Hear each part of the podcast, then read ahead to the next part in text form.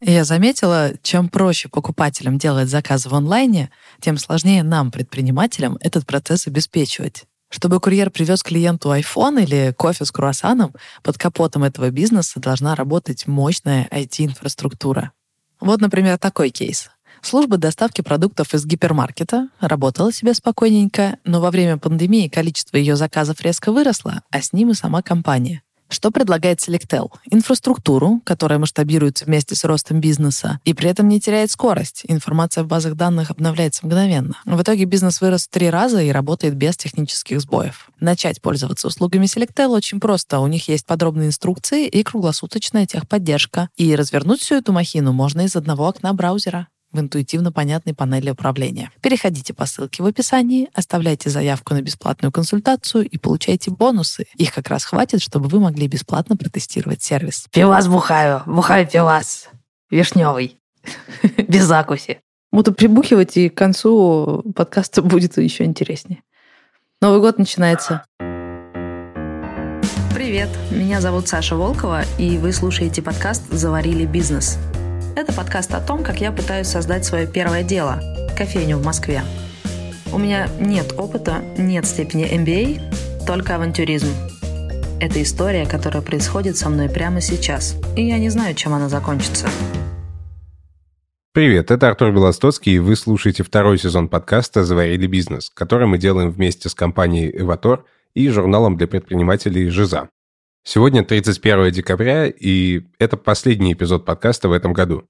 Честно говоря, мы надеемся, что сегодня у вас есть дела поинтереснее, чем слушать наш подкаст. Но все-таки, если вы присоединились к нам только сейчас, обязательно послушайте предыдущие эпизоды. Так вы услышите историю с самого начала. Ну и раз уж вы сегодня с нами, погнали! Где-то неделю назад я прям вообще конкретно залипла. Прям я сижу и понимаю, что вроде как у меня на руках какие-то карты, вроде понятно, что вот здесь есть экспертиза, здесь есть возможности, здесь какие-то контакты, все это навалено в кучу, а как эти карты разыграть, совершенно не ясно. Я даже не уверена, что умею играть. И мы созвонились с Катей, с моей подругой. Я ей говорю, вообще не понимаю, что происходит. Мне там не то, что в подкасте ничего рассказывать. Я, в принципе, у себя даже в голове не могу себе какую-то стройную историю рассказать. А Катя мне сказала, что у любого процесса есть четыре стадии. Первая, когда у тебя просто все идет хорошо. Тебя там друзья спрашивают, как дела, ты говоришь «хорошо», «отлично». У меня такое было, кажется, типа в сентябре. А потом что-то происходит, нагнетается, и тебе становится дико дискомфортно. Ты просто оказываешься в каком-то тупике, не можешь собрать мысли в кучку, и, к сожалению, этот этап совершенно невозможно пережить. Ну, в смысле, ты не можешь просто взять его проигнорировать, скипануть и сразу перейти к следующему этапу. Следующий этап, когда у тебя появляется план, и ты начинаешь действовать. Она говорит, все нормально. Ты просто в том этапе, когда ты зависла, ты в ступоре, и это нормально. Надо просто повисеть в этом процессе. Сколько я за тобой наблюдаю, у тебя всегда потом появляется план. Ты всегда проходишь все эти стадии. Спорим, говорит, у тебя через пять дней появится классный план. На самом деле у Саши действительно есть такое свойство. Катя Будашкина, главный редактор компании процесс. Когда она приунывает по какому-то поводу, и прям так, я не знаю, что мне делать. И первые пару раз я, наверное, переживала, а потом поняла, что вот это уныние, оно длится ровно, там, не знаю, сутки. Или там двое суток, или трое суток, но никогда не больше недели.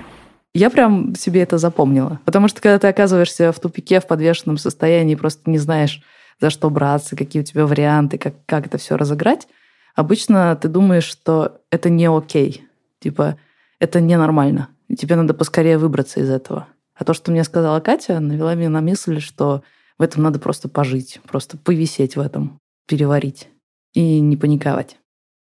Хотя не паниковать сложно, когда тебе пишут комменты. Ну, что-то канал стал скучный, что-то никаких новых тем уже два месяца.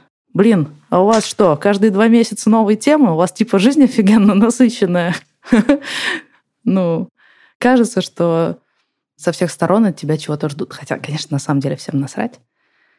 Но, наверное, это какое-то внутреннее давление. Ты такой сам от себя чего-то ждешь прямо сейчас, без э, секунды на раздумье.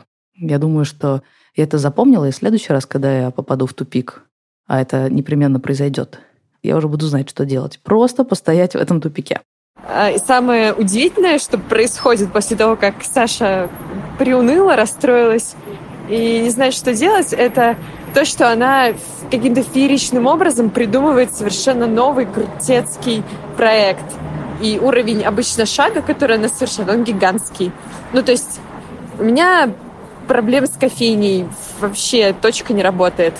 Через э, неделю у Саши кофейня в новом месте. А, вообще какие-то новые аренда. Откуда? Откуда это берется? Я не знаю. Но вот она это умеет. И через три дня мы созваниваемся, я ей рассказываю свои новости, она говорит, эх, надо было на бабки спорить. Потому что да, план появился. Я в прошлом выпуске обещала, что декабрь будет скучным, потому что всем уже не до того и Новый год. Оказалось, нет. Декабрь у меня самый-самый насыщенный за все последние три месяца.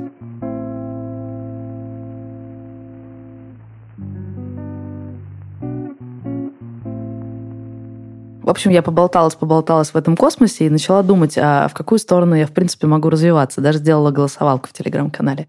Типа, ребят, подскажите, вот есть четыре направления. Первое. Можно продолжать открывать кофейни в бизнес-центрах. Второе. Можно накопить и открыть уже свою уютную классную кофейню с посадочкой и с кухней. Третье. Можно пойти в консалт. В конце концов, я так многому научилась, и можно просто консалтить другие бизнесы настраивать процессы у них. И четвертое, пойти договариваться с каким-нибудь крупником на каких-то условиях, начать работать с ними. И тогда у меня будет доступ к большим данным и ровно то, чего я хотела потестить свои знания на больших данных. И по каждому из этих четырех направлений есть какие-то подвижки. Первое. Кофейни в бизнес-центрах. В прошлом эпизоде подкаста я рассказывала, что собираюсь отправиться на консалтинг к ребятам, которые научат меня наконец-то подбивать финансовый учет. Так и произошло, да, мы три часа с ними ботанили. Они научили меня подсчитывать, сколько я зарабатываю и на чем, расписывать все свои расходы так, чтобы я видела, на какой показатель я могу влиять, чтобы улучшить итоговый финансовый результат за год. Ну и еще несколько приколюх, типа что делать, чтобы заметить кассовый разрыв заранее, или, например, я узнала, что в моем бизнесе, хотя он крохотный, зарыто на всех складах, учитывая все-все-все заначки, 700 тысяч. Они просто там лежат мертвым грузом. А это довольно важно, потому что если ты кладешь в банк 700 тысяч, ты смотришь, какой у тебя прирост в годовых. Твоя прибыль, она хотя бы сопоставима с банковским процентом, она должна быть выше, иначе нет смысла держать этот бизнес. Легче достать все эти деньги и положить в банк. В общем, всякой такой магии меня научили, а потом я еще неделю творчески тюнила их финмодельку для своего бизнеса и для парочки других. Кайф финмодельки в том, что она прям показывает, как у тебя дела в бизнесе, на чем ты зарабатываешь, на чем можешь экономить, на чем больше зарабатывать. И главное, ты можешь как бы заглянуть в будущее, посмотреть, что будет с твоим бизнесом через год, каждый месяц. Если ты там поставишь себе плавный рост на 5%, например, в месяц, к чему это все приведет? Ты можешь поиграться там, настроить э, сезонность, что-нибудь такое и увидеть финансовый результат. Я поняла, сделав эту финмодельку, что точка в бизнес-центре приносит мало денег. То есть, если она будет работать прям хорошо, учитывая сезонность, какие-то провалы в мае, январе, летом и так далее, она будет приносить в среднем по году в месяц, ну, тысяч двадцать, типа. Такими темпами на следующую точку я накоплю не скоро – накоплю, открою, через три месяца опять выведу ее на доходность максимум в 30 тысяч, опять начну копить. В общем, это самый такой сложный, трудный, тернистый путь к тому, чего я хочу. Масштабный системный бизнес с автоматизацией и роботами и космосом. И поэтому я взяла и отказалась от этой идеи. Это было сложно, потому что именно это было моим генеральным планом где-то с сентября. А теперь я уже такая, нет, я не пойду открывать точки в других бизнес-центрах.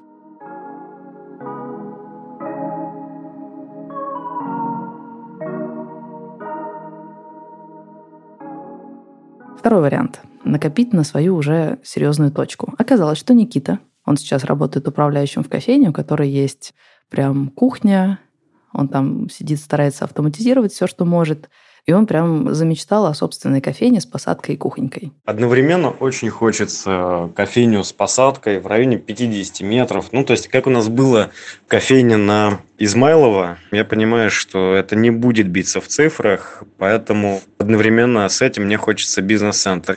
В бизнес-центрах гораздо проще начать зарабатывать. Ну, то есть ты делаешь это быстрее, ты окупаешься быстрее. Мне очень не хочется делать какой-то маленький корнер там, из серии 5-6 метров. Там неуютно работать, там негде развернуться, и для экспериментов места, соответственно, тоже мало. То есть нельзя там взять и такой, типа, Саша, давай купим конвектомат и будем печь круассаны. Нет, хочется прям кофейню, чтобы можно было пообщаться с гостями. А совершенно точно я не полезу в ТЦшники, там мы точно не выживем, и практически все наши деньги, которые мы накопим, уйдут на аренду. Нет, это не мой вариант. Мы даже прикинули, сколько примерно можем откладывать в месяц. Я поставила себе цель откладывать по 50 тысяч в месяц и уже прям приступила. Если Никита тоже будет копить, если у него будет также хорошо работать его работа управляющим и еще его бизнес по обжарке, тогда мы вместе можем где-то к октябрю накопить на свою уютную кофейню. Деньги я буду брать из наемной работы.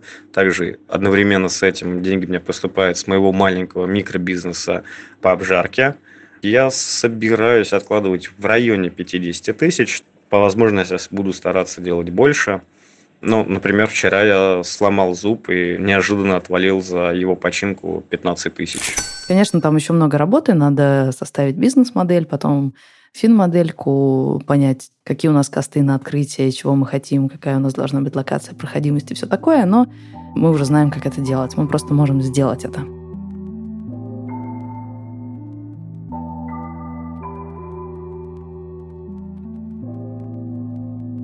Третий вариант – консалтинг. Я могу консалтить другие бизнесы. Уже двое ко мне обратились и попросили объяснить им, как навести порядок в их бизнесе. И я прям составила себе методичку, как чему их буду учить. Это будет моя первая проба консалтинга. То есть какие-то подвижки по этой теме есть.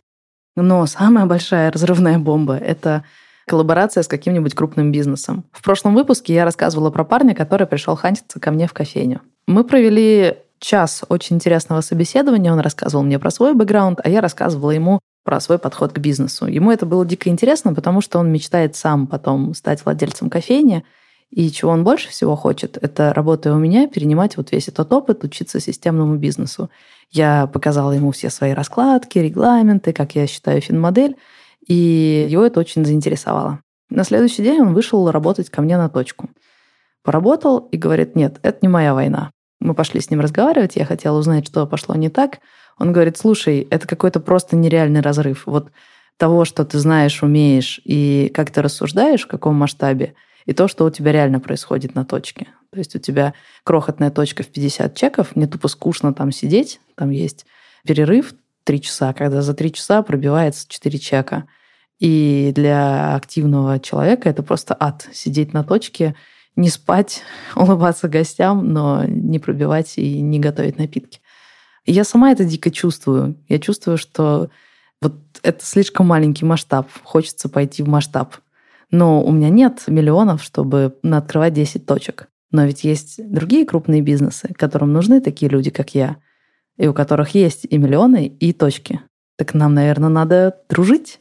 И поэтому с этой мыслью я отправилась к трем крупным игрокам на рынке. И все трое отреагировали очень позитивно. И на этой неделе у меня были одни переговоры, и на следующей неделе еще трое переговоров.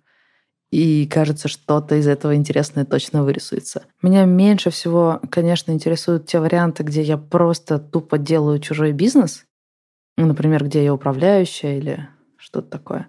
Ну, потому что это не то, чего я хочу. Я хочу расти как предприниматель, а не как наемный сотрудник, управляющий и искатель винтов от сок-выжималок. Нет.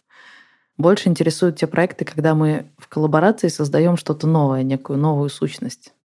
То есть я приношу свой багаж, а не свой, мы объединяемся и делаем какую-то новую штуку, историю.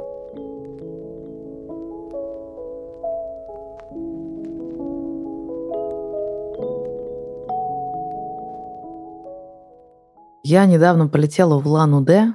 Блин, даже не спрашивай, зачем.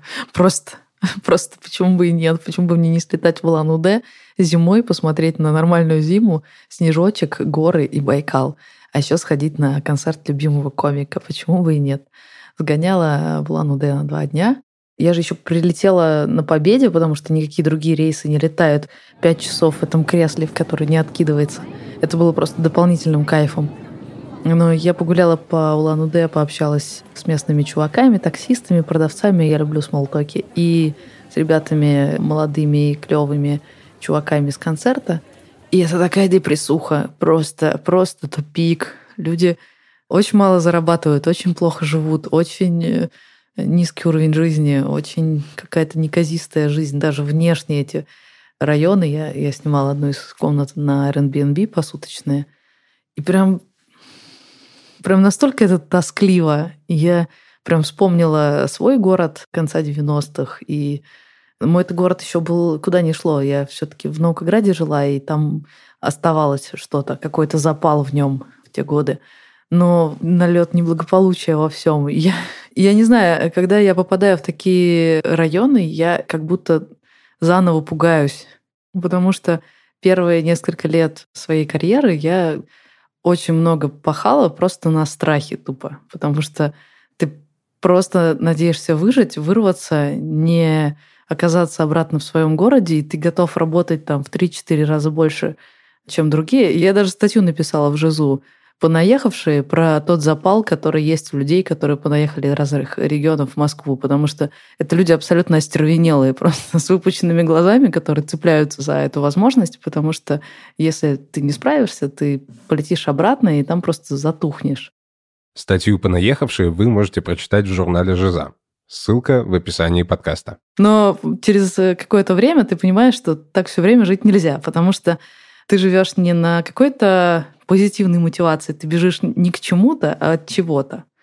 Ты просто живешь на страхе и злобе просто. И да, это довольно эффективно, у тебя очень много сил, это очень такое энергоемкое топливо, но это не делает тебя счастливым, конечно. Ты просто как такой с посттравматическим синдромом ходишь, глаз дергается, но работаешь больше всех. И я довольно долго приходила вот к этому спокойному такому состоянию, когда я двигаюсь куда-то, к чему-то хорошему, к еще более хорошему. У меня все хорошо, и через пять лет тоже будет хорошо. Нет, я не умру в нищете. Нет, мне не надо будет собирать бутылки. Все хорошо, Саш. Но когда я попадаю опять в депрессивные районы, это как будто возвращается. Я прям чувствую этот такой, с одной стороны, подъем, с другой стороны, злой подъем. Такой... Но есть лекарство.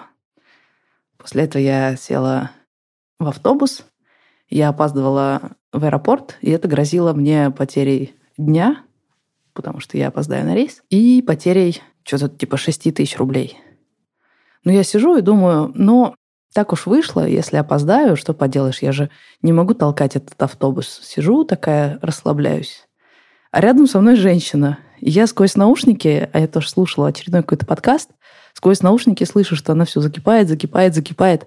И в тот момент, когда я вынула наушники, я услышала, ну, вот это. Я вас умоляю, пожалуйста. Я не имею права. Ну, вы же все равно не выедете, вы отсюда не выедете еще лет сто. Все автобусы проехали, 905 следующий уже доехал до Сокола, он стоит. Я просто уже опаздываю очень сильно, блин. Если бы я знала, господи, я бы в жизни не села на этот автобус, господи всемогущий. Ну что же это такое? Что ну сколько я еще буду ехать? Мы уже час. Мы едем. все едем, женщина, не только да вы. Мы все едем, мы с ребенком едем. Ничего теперь. Автобусы, чертовы. Не трепите человеку, правда, нервы. Женщине на, на вид, ну, лет, наверное, 45. И она настолько истерично хочет попасть на свою работу вовремя, что она готова орать на весь автобус, стучаться к водителю, как будто ее жизнь в опасности. Но на самом деле наоборот. Она требовала у водителя открыть дверь, чтобы она могла выскочить на трехполоску и, рискуя своей жизнью, добежать до метро ногами. И все это только потому, что она очень боится опоздать на свою работу. Я смотрю на это и думаю, вот меньше всего я хочу вот так. Так что, мне кажется, это какая-то большая работа над собой. С одной стороны, находить то, что тебя на самом деле сильно драйвит, но не просто драйвит, а драйвит правильно, что ли. То есть не, не то, что тебя пугает и заставляет быстро бежать, не то, что тебя злит и заставляет махать руками, а то, что тебя именно чего ты прям хочешь, как ребенок шоколадку. Просто хочу, потому что кайфово. Когда я в Канаре обсуждала с э, подписчиками, надо ли мне уволиться с работы, у многих была непримиримая позиция, дескать, да, тебе надо уволиться с работы, выкинуть все фрилансы и заниматься только бизнесом, потому что за первые два месяца ты окажешься на грани нищеты, и само это тебя мотивирует. Потому что если ты на грани нищеты, ты хочешь, не хочешь, начинаешь дрыгать лапками. С одной стороны, это правда, потому что когда я начала в бизнесе терять деньги, это меня заставило учиться его делать, учиться строить системный бизнес, считать бабки, вообще самой методики.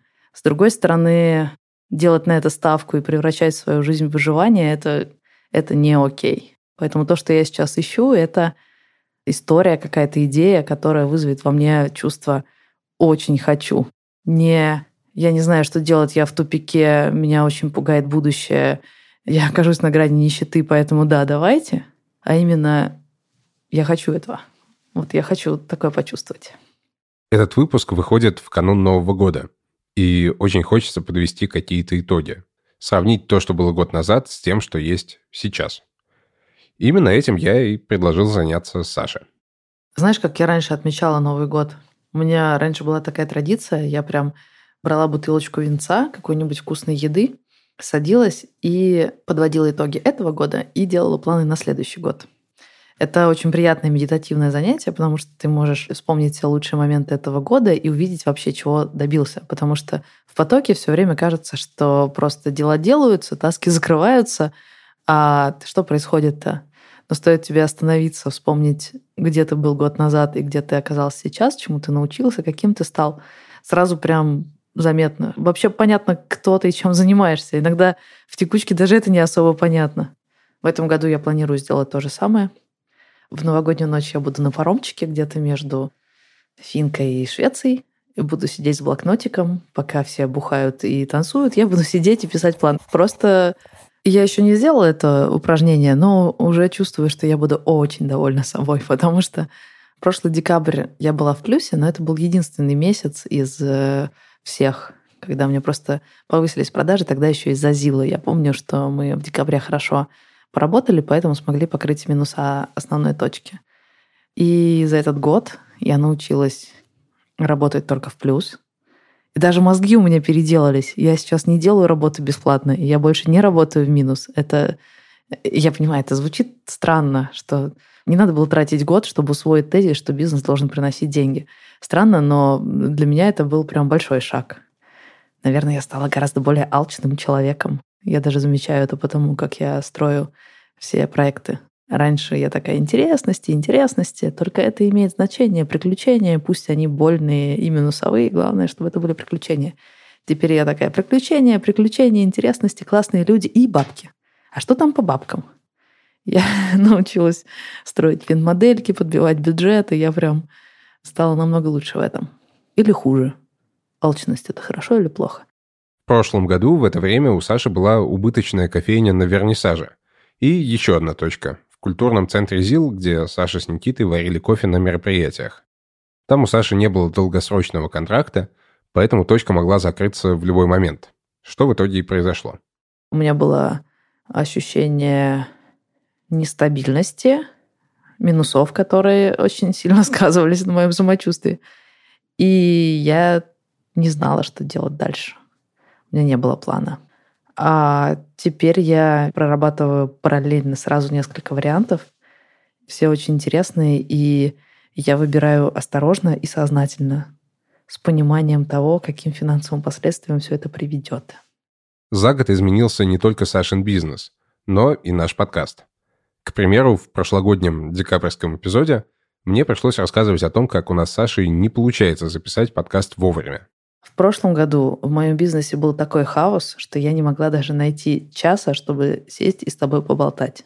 Сейчас все довольно жестко, мне надо как-то выбираться из минусов, и поэтому я очень много работаю. Но послезавтра я могу весь день уделить подкасту. Если это ок, я так и сделаю. Сейчас у нас все по плану. Мы просто сидим с тобой, записываем подкаст, я пью винишко. У меня все хорошо. У меня ничего не рушится, у меня нет э, хаоса в бизнесе, все четенько. Так что я офигенно собой довольна. Но кажется, что больше всего изменился даже не сам бизнес, а то, как Саша к нему относится, ее цели и амбиции. Я хотела просто свою маленькую, хотя бы не убыточную точечку. А сейчас я хочу масштаба больших данных и какой-то масштабный крутой проект, чтобы прям вдохновить других предпринимателей, чтобы они такие не он у Саня тут колупается как может, а они такие, вау, нифига себе, мы тоже так хотим. Амбиций стало, безусловно, больше. Мне кажется, что вся эта история с системным бизнесом, с тем, что предпринимательство — это не просто какая-то бытовуха, это профессия, и выигрывает тот, кто становится в ней профессионалом. А для того, чтобы ей овладеть, нужно тоже время, инструменты. И мне кажется, что если подходить к бизнесу системно и вот так осмысленно, это прям очень сильная штука. Это организм, который начинает жить сам, эта система. Мне дико понравился пост Лебедева, он недавно запостил, про то, что он не понимает, как работает его компания, потому что это стала такая большая самостоятельная система, что он уже не может ее полностью осмыслить. Там появляются какие-то новые вещи, такие, что его компания его удивляет. Мне очень нравится эта мысль, потому что системный бизнес, он становится самостоятельной экосистемой, и ты можешь там как-то в нее вмешиваться и, и наблюдать со стороны. Короче, мне кажется, что системный бизнес — это очень крутая штука, особенно с высокими технологиями и роботами. Она меня дико драйвит, но мне не хочется говорить об этом, как бы ковыряясь в каких-то маленьких задачах, параллельно опускаясь до уровня, где я ногами бегаю и покупаю винт от соковыжималки. Кстати, знаешь что? Нет в продаже этого винта для соковыжималки. Он есть, но только по цене больше, чем новая соковыжималка. Вот, вот этим я не хочу заниматься. И мне очень хочется очень мощно и сильно показать на собственном примере, как вот эта системность и автоматизация работает. Следующий год точно будет офигенно интересным. Я не знаю, каким именно из всех интересностей, но это точно будет просто пушка. Вы слушали подкаст «Заварили бизнес». Это был последний эпизод 2019 года. Прежде чем я попрошу вас ставить оценки и оставлять комментарии, я хочу поблагодарить подписчицу нашей страницы на Патреоне Анастасию Васильеву. Неделю назад Анастасия подписалась на самый мощный вариант подписки – 10 долларов в месяц. Спасибо вам большое. Подписчики нашего Патреона получают доступ к дополнительным материалам подкаста. Ссылка на нашу страницу в описании подкаста. Ну а теперь поехали. Если вам нравится наш подкаст, подписывайтесь на нас в Apple подкастах, Кастбоксе, Яндекс.Музыке, Букмейте, Spotify фух, и других приложениях. Ставьте нам оценки оставляйте комментарии везде, где это можно делать. Это помогает другим людям узнать о нас. Спасибо и с Новым годом! Пока! Жаль, сегодня не было кота.